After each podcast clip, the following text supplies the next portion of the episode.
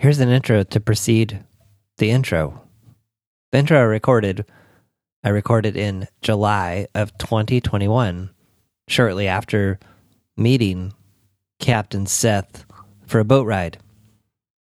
I just had the inspiration that this could be interesting, so I recorded it. The actual conversation that I had with Seth, I had in December of twenty twenty-one. So I think somewhere in the intro I say something about last night or recently. It's not that recent, but anyway, hopefully it all makes sense now. I've often talked about the power of following your inklings or those things that are interesting to you that maybe you have no great reason as to why you're interested in them, but you're just interested in them, and so you follow them. So if we go back to, I believe it was two thousand fourteen, through a series of following different inklings and interests around podcasting, I ended up at the very first podcast movement conference. I think there were one hundred people there, one hundred fifty. That conference is now ginormous.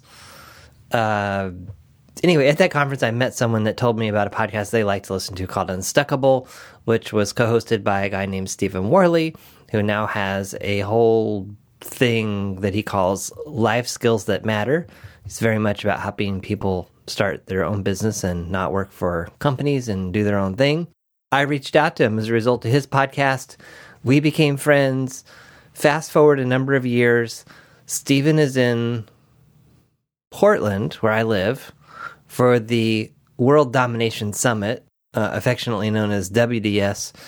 And yes, I realized for some people that name sounds a little funny, but it's really about all about people that want to change the world and make it a better place. So in two thousand nineteen, Stephen's holding a local workshop for, I think it was solopreneurs or starting your own business, and he invited me to come along, and I sat in the back of the room and answered questions and chimed in and helped with his workshop. And at the end of the workshop, uh, I was approached by a guy named Seth Vore, who had a question about something that I had chimed in on, and we exchanged cards, and he told me that he ran this local thing called Portland Boat Tours, and which involves taking his antique, it's a Chris Craft, it's a nineteen thirty-something Chris Craft motorboat, speedboat. No, it's not a speedboat. There's a difference between it's a utility. Anyway, he has a special name for it. And I learned all this the other night because me and my wife went on this amazing boat cruise on the Willamette River. None of this is possible, in my mind, if I don't go back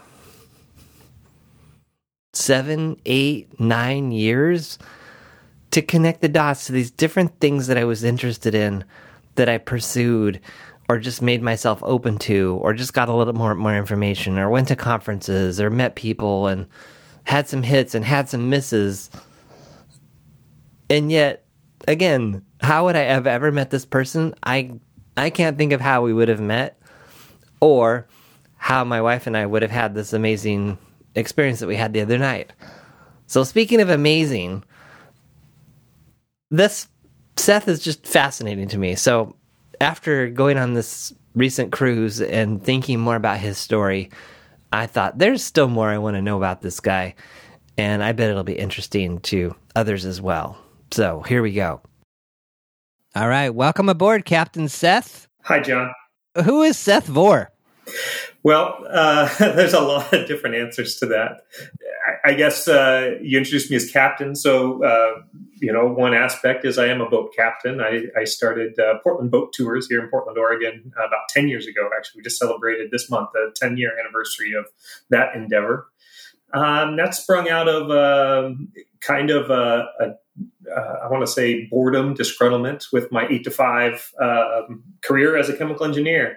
And I wanted to do something cool and fun. And uh, one morning I was backing out of the driveway and I thought, hey, what would I rather be doing? What would I rather be going to rather than, uh, you know, this eight to five cubicle? And I thought, you know, I want to I want to give tours on my wooden boat in downtown Portland. And so that's how I got uh, the name Captain Seth. Uh, and I've been doing that for ten years. I absolutely love it. You had the opportunity to join me uh, on the river this summer. And uh, and got to experience a little bit of that. But uh, I still absolutely love doing that. And um, so that's uh, that's how I got the Captain Seth. Uh, we, we've got big uh, hopes and dreams for uh, an even bigger boating uh, endeavor, which I'm sure we'll get into. Yeah, but, I want to totally uh, hear about that. Before we get there, what does a chemical engineer do? Oh, lots of different things. So um, traditionally, chemical engineers are in big chemical plants like petroleum refineries and pulp and paper mills, things like that. Uh, and then uh, more recently, in the last uh, maybe a couple few decades, uh, they're involved in high-tech manufacturing, so making computer chips. And uh, we're big in that in the, compute, in the Pacific Northwest here. And so that's what I've spent my career of uh, almost twenty-six years doing, is uh, creating chips for uh, your phones, your laptops, things like that. Interesting, interesting. And so you're backing out of your driveway and you're like, I'd like to do something with my wooden boat. Yeah. Tell people about this wooden boat. Now, I think there's two of them, and I think I was on the second one. Is that right? Yes. Yeah. Okay. So I had a, a wooden boat. Uh, it came. It was a, a an inexpensive one. My first um, kind of foray into uh, antique and classic boating, and uh, I purchased it for twenty-five hundred bucks on Craigslist uh, with money that uh, my grandmother left me after she passed. Uh, that was my inheritance from my my grandmother. And uh, I've always, I, I've had boats, but nothing fancy, nothing uh, that, that really got me excited about it. So that was my first wooden boat. And uh, I just loved being down on the Willamette River in downtown Portland, uh, cruising up and down, hanging out on the boat. Uh, when my kids were young, uh, fifteen years ago, uh, is when I kind of started to, to think about uh, doing uh, maybe a business with it. And Uh, I did that because little kids, they like to be on the boat for like ten minutes. Then they're too hot, too cold, too hungry, too fidgety, too anything. And uh, I want to be there all day. And so uh, with that original wooden boat, I uh, I started Portland Boat Tours uh, to scratch that itch of uh, I want to be out there all day. I love sharing it with folks and uh, answering questions about the wood boat and things like that. Uh, a few years into doing the business, uh, there was kind of just a, a kind of a fluke happened. I was uh, returning to the dock after some tours one night, uh, broad daylight, right under the Ross Island Bridge in downtown Portland, and I hit a submerged log, probably object. Um, and uh, wasn't able to proceed with tours on that boat. Uh, but thankfully, insurance, uh, I had good insurance. They they paid out the policy, and I was able to obtain kind of a, a, a rare boat. It's a nineteen thirty-nine, that makes it pre-World War Two, Chris Craft utility model. And that's the boat that I currently give tours on. Uh, it, I really fell uphill on that one. Uh, it's not a boat that I ever dreamed that I would be able to own. Uh, but through this crazy course of uh, life, I was able to acquire and just uh, really love and, and be the next caretaker of it. And what is it about wooden boats?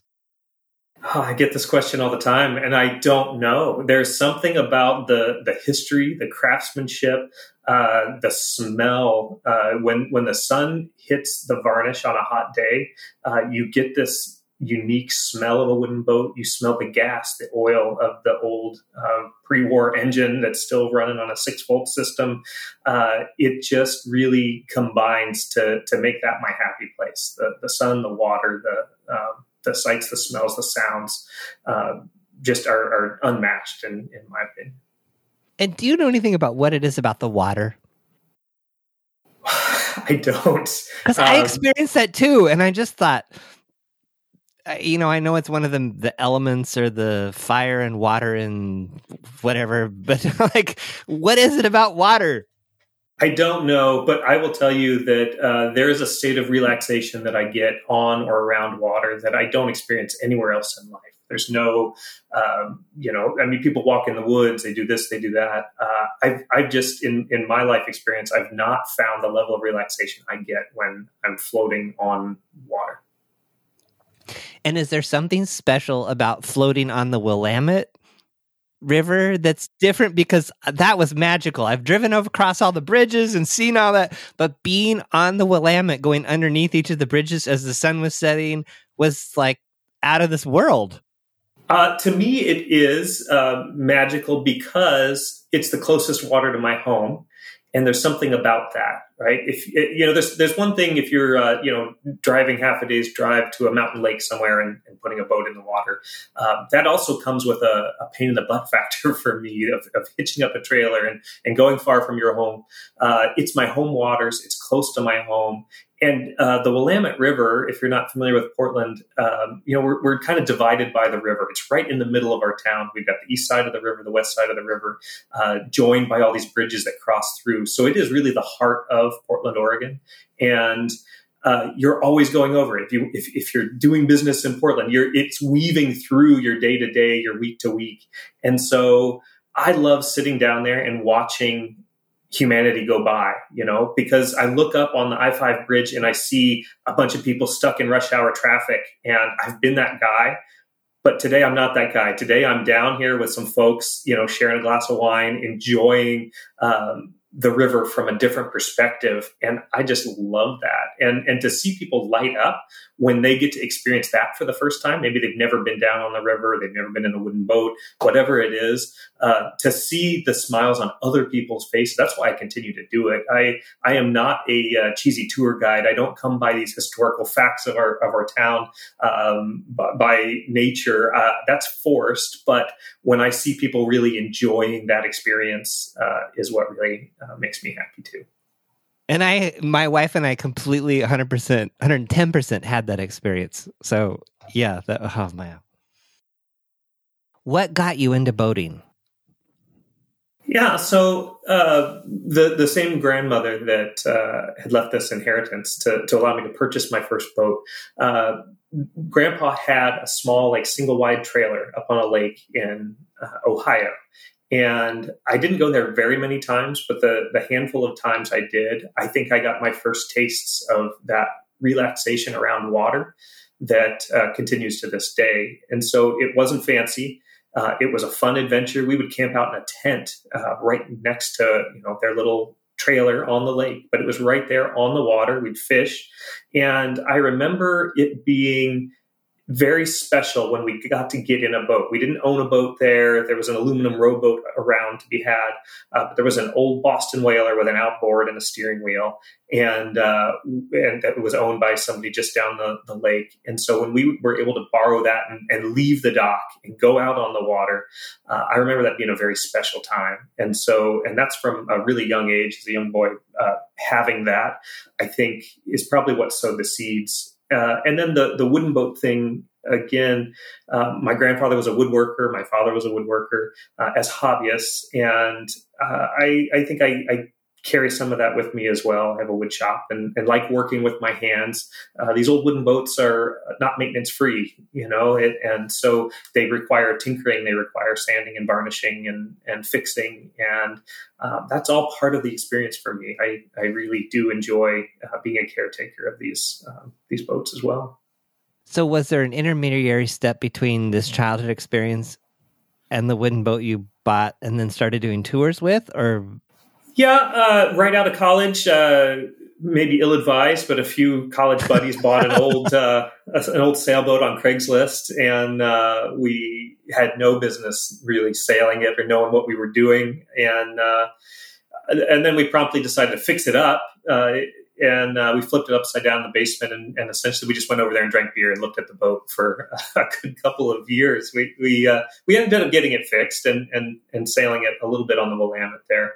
Um, and then when I got married, then my wife slowly bought those other guys out of the boat and it was ours. And, uh, uh to be honest, I, I'm thankful that our marriage survived sailing in that little thing. Uh, we, uh, just, we, we didn't know the basics of, uh, you know, wind, when the wind would pick up and when it would die, uh, the current, like where obstructions are on the Willamette. We were pretty young, naive, and, uh, we just hop in the boat and go. And sometimes it didn't end perfectly well. That would, but, oh my gosh. I mean, I'm just thinking about marriage in general and the arguments that we have at home. I cannot imagine, or like, typically we'll have arguments over like trying to fix something or like, how should we, but I cannot imagine trying to go about trying to manage a sailboat with all the other external forces and not knowing what you're doing. Oh, yeah. And I bought uh, I bought a little outboard motor for it because wind was unreliable, and so I thought, well, this is the solution to that. But then you know, I, I bought a motor that was unreliable. So when you needed it most, it would cut out on you. And uh, it was just, it was the whole experience. But somehow, uh, you know, our marriage has survived, and actually boating has survived. So uh, a, a, another story about that first wooden boat I had, it had an old uh, vintage uh, Mercury outboard motor on it. And my wife's pregnant, very pregnant with our daughter. And uh, we're cruising down the Willamette uh, in a section we now fondly refer to as the Bermuda Triangle, because that's where all the, the bad stuff happens on, on our boats anyway. Um, and the motor cuts out, overheats, and uh, we're adrift, and we, we end up on a beach, and we're just kind of there scratching our heads. And she turns to me, probably recalling some of those sailboat times, and she says, "I don't care what it takes, but we're not getting stranded in any of your boats anymore. I don't know how much money it is, but buy a new engine. Here you go." And I don't know very many um, husbands that get a blank check like that to go, you know, pursue their hobby. And so I promptly went down to the boat store and bought ourselves a brand new uh, outboard motor for that boat. And uh, so, yes. But what I'm hearing here is that this is connecting all kinds of dots for me.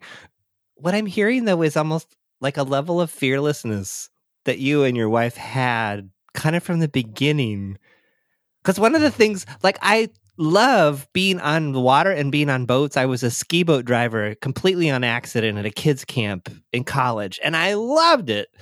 But I didn't know the first thing about all the, like, I had to learn all the rules of, like, what it means to be on water and who has the right of way and all that. And then there's, like, all the safety stuff and, like, all that. And it, I've always kind of wanted to have a boat, but I'm just like, there's too much that could go wrong, and there's too much to know, and it's too overwhelming. And so, uh, yeah, I'll just keep thinking about it and never do it, which is probably, I probably need a coach or something. But, um, like, but I'm seeing that theme. Is that true? Does that resonate?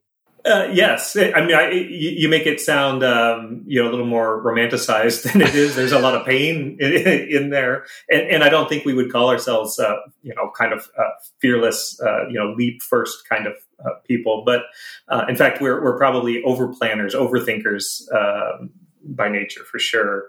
But um, but yeah, uh, especially with, with a lot of the things that we embark on, there's there is an unknown and uh, and just something that causes you to to leap into that space and, and to just go for it anyway. And so the, this is, I love the build up to where we're going here, or I think we're going, but who knows? I think when I was like researching the Portland Boat Tour thing, I was on your website and I ended up on, I ended up on something around like you were on the Dave Ramsey show doing the debt-free scream and you debt-free, like, That's a, and that was like some time ago, wasn't it? That was about fifteen years ago now. That was before it was cool. Yeah. Yeah. it, it, it was. So how did you embark on that journey of like, yeah, we're just going to get debt free fifteen years ago? Well, we had mentioned, I mentioned that uh, I've been employed in the, um, the high tech industry as a chemical engineer, and, uh, around that time, there there's this boom and bust cycle that goes on in that industry. And what you see is this mass layoffs, and then there's boom time and everybody gets hired, and there's, you know, people move around from company to company, and then then the, we don't learn our lessons and the same thing happens again. And so I saw uh, a lot of really good people that had planned pretty poorly, like really smart people, right, that had financial means beyond what I had, that would get blindsided by these cycles and get laid off, and then they're out of work, and they have to make pretty uh, heart-wrenching decisions uh, for their family, where they, you know, they need to move to Texas at the drop of a hat just to get the paycheck to continue to, to do, you know, life, and uh, or, or, you know, losing their house uh, because they didn't get the next job quick enough, and and this kind of thing. And I, I saw my, my own father go through that. Um, he was also in high tech, and uh, growing up, we did a lot of moving around. I was born in Cincinnati, Ohio. Uh, we lived in Texas for a time, back to Ohio, Alabama, and then moved here to, to Oregon. And so part of me said, I don't want to be subject to uh, the whims of the market or the guy that's going to lay me off. I want to be independent of that. And the path I see to do that is to become uh, debt-free, so that uh, that next paycheck that comes in isn't, you know, going to everybody else. That's something that that I can keep and save and prepare for a rainy day. And that's what really got me started doing that. Um, but the real impetus for it was uh, when we wanted to have kids. Uh, my wife and I were both working full time as chemical engineers in high tech, uh, kind of putting all our eggs in that one basket, and thought uh, we we really we really value having her stay home and uh, raise our kids. We want to stay at home mom. She desired that. I desired that. Uh, we just had no way to um, to make ends meet and, and have that work. And so we thought, well, we need to clean this up. Uh, one of our entire paychecks was going to just servicing all the debt that we had. And and that's not uncommon. I mean, this is, uh, you know, how America is, but we had two car payments, we had student loan, we had a mortgage, a second mortgage, and it was all kind of weighing us down and keeping us both uh, uh, fully employed and, and unable to pivot and do anything that we really wanted to do, like stay home with kids and things. And so we got started, and we started on Dave's plan, and we we got gazelle intense at paying off those debts. Uh, and we did, and we we stayed on it. Uh, one of his later baby steps is paying off your house. And so uh, we did that. We got uh, really intense about getting completely free of debt. Uh, and we were able to do that. And uh, it's uh, it's an interesting story. Story uh, because shortly thereafter, after we were completely debt-free, house and everything, uh, I was diagnosed with cancer, and oh. I, I was taken out of the workforce, not by uh, a layoff, like, you know, we were looking over our shoulder coming, uh, but by my own health, and uh, and it was a, a tough one. It was stage four uh, lymphoma, uh, and. It uh, had we not been debt-free, I had two young kids at the time. Uh, had we not been debt-free, I, I, I of course you're going to worry about your health, but uh, as the provider for my family at that point, I, I would have been terrified at um, the provision for my family. If if there were bills coming due, if I was worried about losing the house, all of those things, in addition to uh, trying to fight uh, a cancer battle, uh, I don't know how I would have gotten through that.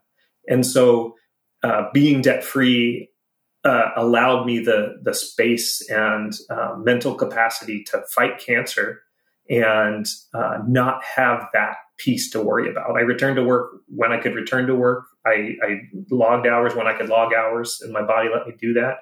But uh, it would have been a completely different story had had we had payments due. And so um, that was really not what we were preparing for. But uh, it turned out to be a huge blessing uh, as a result of that. Wow. So where has all where does all that stand now? So I am eight years in remission. So they don't really throw around cure for lymphoma often. So we don't um, say it's cured, but it's as close to cured as, as you can get. Um, so I'm very thankful um, for The, the medical professionals that helped me through that. And, uh, you know, there's just an aspect of uh, faith and God's provision that showed up in that season of my life that I cannot explain any other way. Uh, and, uh, you know, very thankful for my family and their support and, and everybody that kind of came around us and, and walked through that season with us. Wow. So how long were you not working before you were back to full time? I was on chemo for six months. And so I don't exactly remember how long of that I was out, out versus I was showing up and I was just a ghost of a person, you know, um, there and not as, you know, useful and functional. And I, I still work for the same boss that I had at that time. We both changed companies and I continue to work for him, but um, he was very gracious in that time because, you know, as an engineer, you're a problem solver. It tends to be high stress, high speed. And I know I was junk. I was useless, um, but I was clawing my way back. And to have some kind of normalcy where I would I would show up and try. Uh, and I still don't think I'm as sharp as I as I once was. I, I think um, cancer has taken a lot out of me. It's it's changed me. Talk a, a bit more about uh, some other aspects, but. Um, But yeah, for about six months, I was on chemo. And so whether I was physically there or, uh, you know, chemo would, dose would take me out for you know, like a week, and I would come back in and I'd be, you know, half days or sick or, um, you know, n- not as functional uh, at the job. And then, um, and then eventually got back to, you know, being one hundred percent there and full time. But yeah. I've heard other people say that about cancer. How, what would you say in terms of how it's changed you? Well, uh, And, and this was a question I got a lot in like maybe like the first year post-cancer um, or, or second year is a lot of people were asking, well, what are you going to do now? What What's the next big thing? Like, you, you know, how has it changed you? And like you're, you've always been kind of a dreamer. You started this boat tour company and things. So you're, you're already a little bit cuckoo in our book. So this has got to do something, you know, big and profound. And my answer then was really, I just desire to get back to normal, just back to life as, as normal. And that was really my goal for a few years, uh, was to just re-engage with the life I had, to, to put cancer in the rearview mirror and to be a father, Uh, be a provider, and do the things I was doing. And so that was really the focus of the first part. Um, I think cancer and this debt-free journey kind of gave me, and and and valuing my kids and uh, seeing how much they grew up during that time, uh, it gave me kind of the why of some of our future adventures here. It's uh, we, we didn't necessarily know the what, like when people would ask, well, what are you going to do now? I didn't know the what, but I, but I knew a why. The why was I've been blessed with this life. I'm, you know, I could have been toast eight years ago, um, but I wasn't. I, you know, I, I'm I, I'm prepared for something, and it's not showing up on Monday morning and, and hitting the cubicle. Uh, And it, and the why is, you know, I've got children under my roof here that have been witness to this uh, amazing gift of life. They, you know, they fought cancer with me. And uh, so there's the why is, is I've got kids, I've got this blessing of life. None of that is, is guaranteed. You don't know uh, when cancer comes back or whatever health thing is coming your way. And, um, but we didn't know the what. And a few years ago, we learned about this um, big boating trip uh, called the Great Loop, and that became our what. Uh, so in those in the first years when I wasn't able to answer the the what, uh, now I can, and that is this uh, six thousand mile year-long um, boat trip where our family of four is going to spend close-knit connection time uh, on a boat, circumnavigating the, the eastern part of the United States, and uh, soak in the different cultures and history and geography and just adventures uh, that that has to offer. And, uh, you know, we're able to do that because of my good health, because of debt freedom, uh, allowing us to financially do it, um, and uh, the to, the desire to to answer that that why of Um, you know, you, you, one of the things that um, I've kind of carried with me here recently is that you can always make more money, but you can't make more time, especially time mm. with your children, and you can't buy yourself better health. And so uh, what what we intend to do here in this next year is to, to embark on this grand adventure, uh, to really embrace that and spend the time with our kids while they're still kids, while they're under our roof.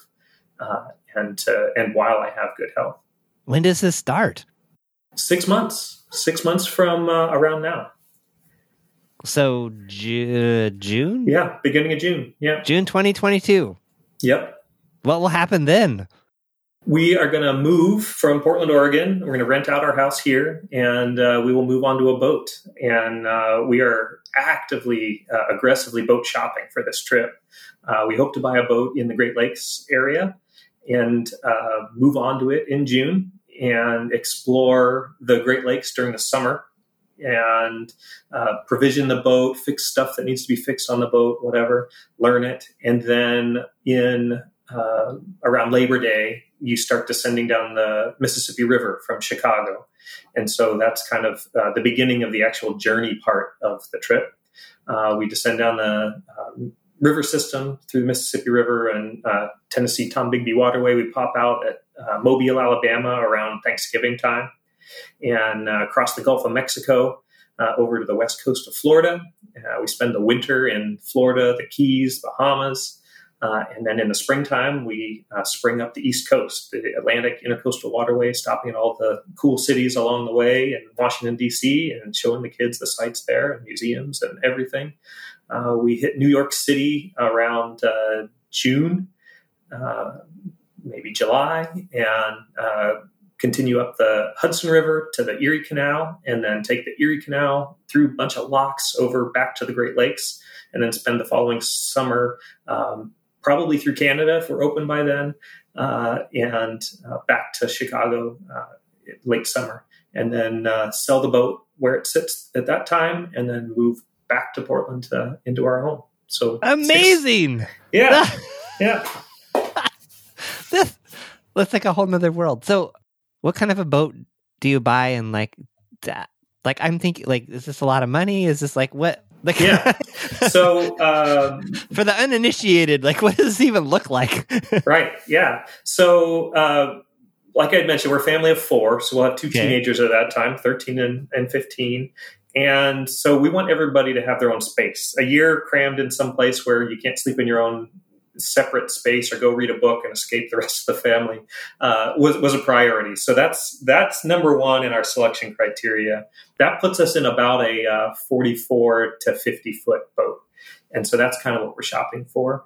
Is that a big boat? Like, I don't know anything about... It's a pretty big boat. It would be called a yacht for sure. And uh, yeah. It's not a super it, yacht though. Not a super you yacht. The helico- you don't have the helipad or the, the extra boat that you drop no, in the water. No. we, we will have an extra boat we drop in the water, the dinghy, but it will it will be uh, like a raft style, not a... Uh, yeah. a blow-up rubber raft. Right. But uh, yeah, and, uh, and and boats. Uh, well, the, the the market because of COVID and everything else, like like a lot of Ooh. things in this world these days. Yeah, it's um, you know, real estate prices are, are crazy and the market's crazy. Um, technology uh, for cars and boats, you know, is in short supply too. So uh, a lot of people are holding on to their older boats, uh, which is what you know. We're we're still by the Dave Ramsey plan. We're not taking out a loan to buy this yacht. We okay. have been saving our cash uh, for the last three years we've been planning this. And so we're ready to to pay cash for a boat. It puts us somewhere in the like one hundred fifty thousand dollars to two hundred thousand dollars uh, range for buying this boat. And um, considerations other than the three staterooms that we want for to separate our family and, and have us not kill each other on the boat uh, is uh, we, we want uh, we want something we can resell at the end. So if we buy something that's more my speed, which is, you know, antique and classic and wood and, and that kind of thing, there's a particular market for that. And it doesn't tend to be super hot and a super fast market. So like I said, we want to sell this boat when we're done with our year journey, pass it on to the next caretakers, and they, they'll go around the loop and, and do their own journey. Uh, but we need it to move kind of quickly because we don't want to have all that money tied up um, in a boat that's just going to sit in winter storage in the Great Lakes for however many seasons, uh, looking for just the right buyer. So, um, whereas we'd prefer maybe a, a an antique or classic uh, yacht, this will be a, a more modern, something that uh, you know other people would really desire and, and value. So. And I think you have a YouTube channel or something where you look at boats or something. We do, yeah. So uh, every Friday night we pour a couple of drinks. We go through uh, Yacht World, which is the Craigslist of, of boats, and we go uh, looking for a Great Loop boat. And we review them. And we talk about them. We're building a, a community there, of folks. I'm, I'm convinced now that uh, we will find our boat, probably not through an ad like that, but through someone that watches our channel and really? uh, cares for us. We we get. Uh, weekly emails, multiples of people, hey, look at this boat, look at that boat, hey, would this one be good for you? Um, and so I think it's those connections that'll probably result in, one, us buying the boat, and then also uh, we intend to continue the YouTube channel um, through our journey, and so we'll probably sell the boat that way as well. People will come along and, and see what they like about, you know, our boat and, and how it has adventured and served us, and then um, make it easier for us to, to sell at the end too. So uh, you mentioned, you know, stepping into this unknown. This is a big one, right? To, to yes. shell out that, that much money and, and, and, and commitment. And, you know, is it going to break? Is it a good boat? Is it a bad boat? Or can I sell it? I'm going to be stuck with this thing and uh, remote boat owners from the other side of the country. And uh, that's one of those things. We're just going to have to take that leap. And, um, you know, uh, I, I think our community will help us out in, in both buying the boat and selling the boat. So how did you start this? Because I'm sure people listening are like, yeah, okay, well, he must have had some silver spoon in his mouth or some easy way to do this. But I don't think that's the answer. Like, how, how did you get this thing started? Um, for, for the YouTube channel or just yes, because yeah. It sounds like that's where the community is. Yeah, it's people that watch your videos that are now like becoming your friends and helping you out. Yeah, it's uh, we yeah we have no idea what we're doing. We started, uh, you know, one one of the, the we, we it kind of was a COVID project. Really, it was you know we're stuck in the house, we're quarantining around here. We're going to pull up Yacht World and go try to click through and see what we like and don't like and and and what kind of boat and dream. And so if, if we're liking that and, and doing that on, you know, a weekly basis anyway, well, why don't we just turn on the camera and uh, film it and, and see. We we thought about we would we would have a YouTube channel once we started this trip because it's it's an inspiring trip. It's for, you know, for the for the people like me the last few years that have been sitting in a cubicle that uh, want to dream of more, whether whether your adventure is a boating adventure, a hiking adventure, a European adventure, whatever it is for you and your family, uh, I want to inspire other people. So if, if other people are, are, are kind of stuck and um, I, I want to provide something that's an inspiration. And so uh, we knew we wanted to do a YouTube channel then, but knowing that we didn't know what we were doing, we thought, well, let's start early. And if it's just our moms watching every Friday night, then that's good enough. You know, we'll we'll get the, the kinks worked out on the tech and the camera and the this and the that. And we just started putting it out there and building that community. And so um, it's not like the most viral, uh, biggest moneymaker. I spend more on the music I play in the backgrounds than we make in, in ad revenue. But, uh, but it has been uh, a blessing to connect with folks and uh, have them be interested in our story too. And some of the conversations that come out of that center around debt freedom and my cancer story. And um, you connect on ways that are not just boats, but um, real people with real stories and struggles. And, you know, one of the things that was really heartwarming for me, we went to a conference uh, for this big Great Loop thing. And so it's Uh, real people that have been locked down in COVID for two years, getting together to talk about the route and the boats. And you get to go on people's boats and, and kind of go boat shopping in, in real life instead of just on you know, Craigslist kind of thing. And the number of people, like our audience is not huge, but the number of people that came up to us and said, hey, I've seen you on YouTube. Just want to let you know, um, you know, appreciate what you're doing. We're facing some of the same struggles in the boat market right now.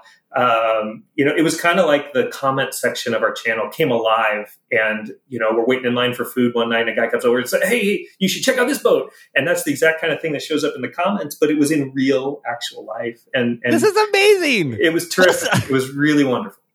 So you, you start looking at boats on Friday nights and you're just like, we'll record it and we'll just post it to YouTube. Yeah, that's all you did. And then in, over time, people start watching, commenting. Yeah.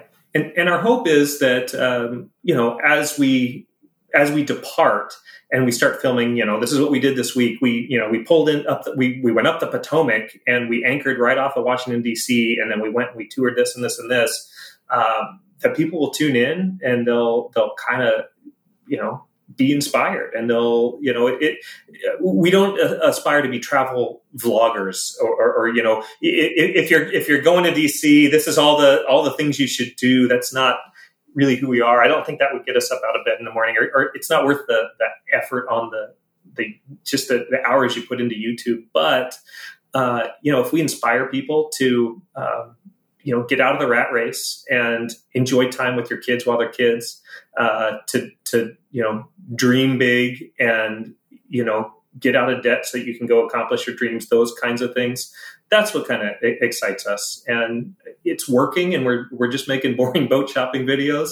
So when we add some real life to it and there's a drone flying over the boat and we're taking pictures, you know, in front of the Statue of Liberty as we go by in our own boat that we paid cash for, uh, man, if that doesn't get somebody excited, then uh, I don't know what will. Wow. I had another thought. It just escaped me. I don't know. Maybe I'll come back to it.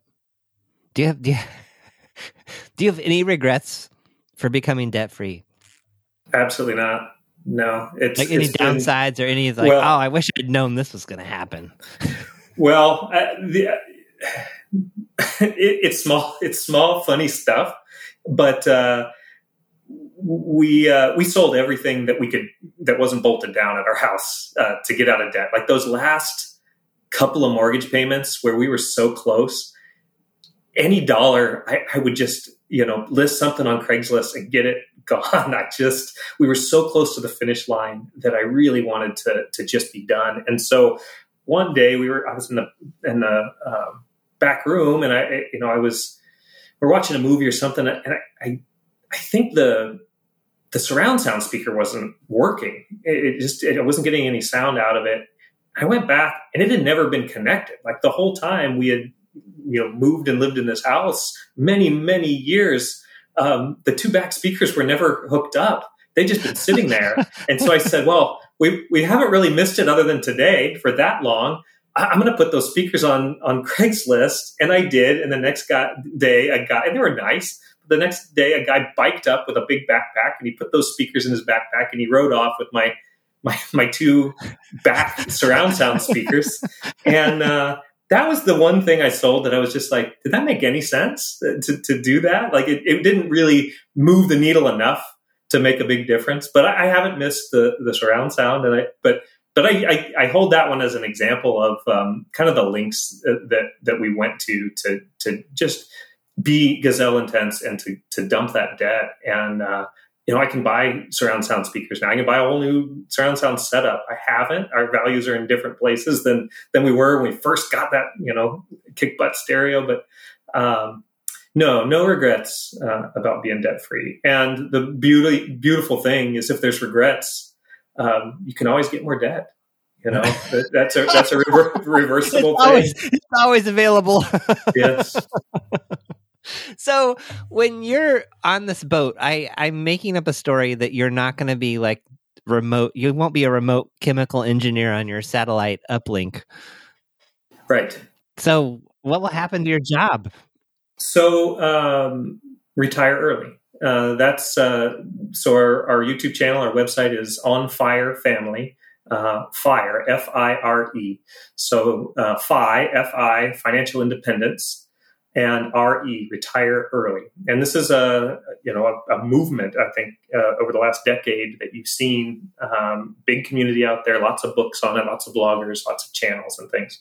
Um, but this is really, uh, FIRE is really the answer to, um, what do you do after Dave Ramsey? What do you do when you've completed his baby steps? You're debt free, um, you're, you're giving and saving and, and living like no one else, as he would say. Um, FIRE to me is the answer. And that is becoming completely financially independent, where your investments are um, maybe not enough to live a lavish lifestyle, but enough to make ends meet. Uh, and that allows you to, to hang up any um, day job that is not fulfilling to you. And so that's my, my goal is to retire early. So in six months, I will be retired from chemical engineering, not retired necessarily from work forever. Um, you know, we have enough saved to throw off um, interest to be able to pay our basic uh, expenses, especially not having a mortgage payment and things like this. Um, but then that frees my mental capacity and my hours a day to do fun things and uh, things that matter. So um, we'll we'll have our YouTube channel and it's uh, you know vast marketing uh, piece, but uh, but allows us to do other fun things. So I. Uh, I am now a social media guy for the Antique and Classic Boat Society, a nonprofit that uh, is trying to get people excited about these old boats. And uh, they've struggled in the social media area because the average age of a member of the, the society is in the seventy plus range. And so they don't do Instagram. They don't do Facebook. and uh, so I'm able to help out. Whereas normally I would say, you know, no, I, I You know, I'm, I'm a full-time engineer and I got this and this and this. And um, so it's it's far less about uh, income and more about making a difference and doing passion projects and things that you're interested in. So, yes, I intend to to retire from chemical engineering, not from the work world in in, in its entirety, but to, to piece together um, kind of a portfolio of activities that may make an income that makes sense to some folks, maybe doesn't, maybe operate at a loss. My, my, you know, for example, my Portland Boat Tours. Um, yeah, what will happen to it? It uh, it's going to idle for the two summers that will be gone. And then I, I enjoy it so much that I, you know, I'll fire it back up um, when, when we get back. Um, but that thing has never really made money. It's never really necessarily been about making money. It's, um, the enjoyment of doing that and and having that um, available to people and and you know sharing a passion with them. And um, so this Antique Classic Boat you know nonprofit job is an extension of that kind of outreach, where you know if I'm on the Willamette River seeing a smile on your face as you see Portland from the water, uh, this allows me to do that, but in an international um, audience on Instagram or Facebook, where you know somebody sees a picture of a wooden boat on a beautiful waterway and a sunset and is like, wow, that might be something I'd be interested interested in someday. Uh, and so, yeah, I think retiring early allows me to do things like that that uh, I wouldn't have the capacity to do uh, if I'm fully employed and in the rat race. And this is fully. Re- this isn't a leave of like a long term leave of absence or anything. This is like you are no longer employed. Yeah, officially employed by an employer. Right. Correct. Yeah, and and that's how we. Um, Kind of met. I didn't know. I didn't know this was my plan. But uh, the uh, the workshop that that I was in, where we were able to connect, yes. uh, was I was sitting there scared that um, we, we, you can't possibly have that. You can't quit your job because you need your job for health insurance, and you need your job for. Um, For, for like retirement accounts, you need your job for the stability and all these things. And those fears were, were really bouncing around in my head. And that's what put me in that seat in, um, in that workshop was, uh, I don't know how all these things uh, um, might work. I, I know I don't want to be where I am, but I don't know. I'm, I'm, I'm scared to make any kind of a leap.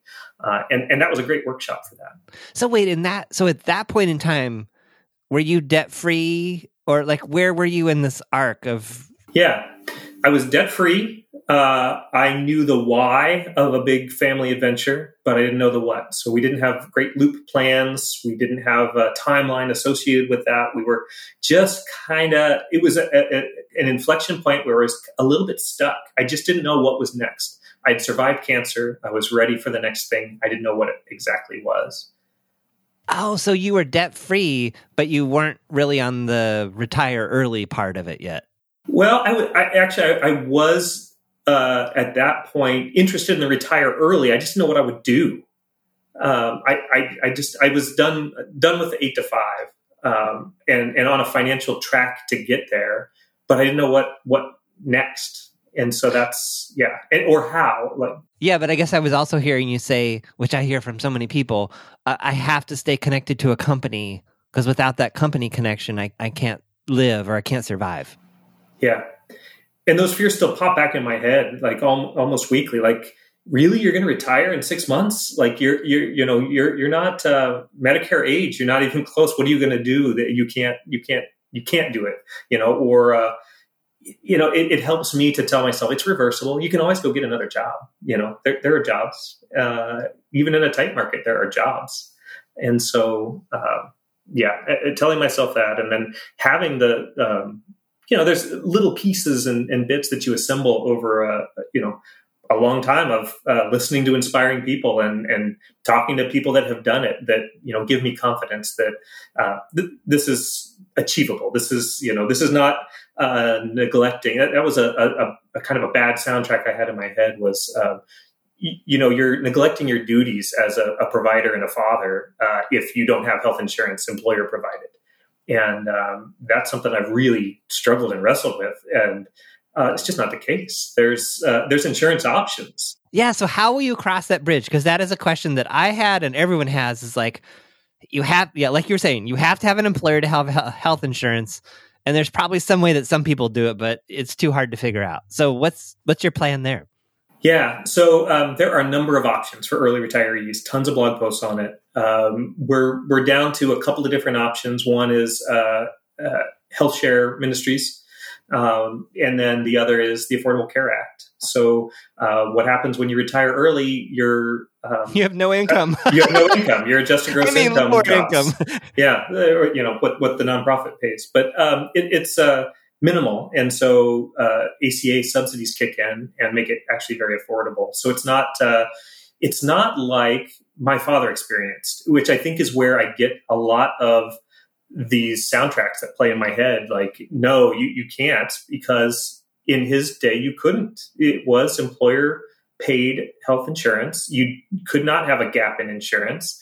You, you know, if you left a job, you paid COBRA until you got your next job. It makes you, um, you know, at the at the whim of, um, you know, having to chase sometimes poor options to go get another job in a different geography or, or what, or maybe something you're not not in love with, just to to maintain that that coverage. And that's just not the world we live in anymore. Um, it's still leaping into the unknown, you know, uh, and especially as a cancer survivor, it, it does weigh on me because uh, if anything were to happen again, uh, I would want to have access to to good healthcare right away and, and jump on it. Yeah. But from all the reading I've done, all the research we've done, um, I think we're we're in a good position to to have good coverage, um, not only for the, the year we're gone, but then once we return here. Right. Amazing. So where can people, uh, well, I want people to find everything that they want to find about you. So in terms of, well, the Portland Boat Tours itself, it's December yeah. as we're recording this. Are those still going on, or are those in hibernation? No, yep, in hibernation. The boat's put away for the year. Um, it's, uh, yeah, and it, we will not be firing up this spring because hopefully we'll be moving to the Great Lakes onto a yacht. So, okay. um, so hit me up after our loop, uh, and uh, I'll, I'll give you a tour of uh, Portland on the Willamette River and a classic Chris Craft. And that's portland boat tours dot com. And uh, that's where you can find that. And then what about your YouTube channel and all those other places? And maybe if someone out there listening to this has a boat for you, where, where how would they? Yeah, absolutely. Uh, On Fire Family is our website, on fire family dot com, all one word. And that'll get you to um, a lot of the things we've talked about, all the stories, the debt-free journey, my cancer journey, uh, financial journey, and then also a lot of the details about this Great Loop and uh, what it entails and the map of the route and all that, that kind of thing. Uh, and then you can search for us on YouTube at uh, On Fire Family and uh, follow our journey there, our boat shopping right now as we get closer and closer. And then uh, once we cast the lines and um, start moving a boat, then uh, it'll it'll become uh, more inspiration on our on our actual journey itself. Fantastic! Thanks for your inspiration today. Oh, thank you, John. It's a pleasure to talk to you, and it's uh, uh, good to to know you and uh, to to be on the podcast.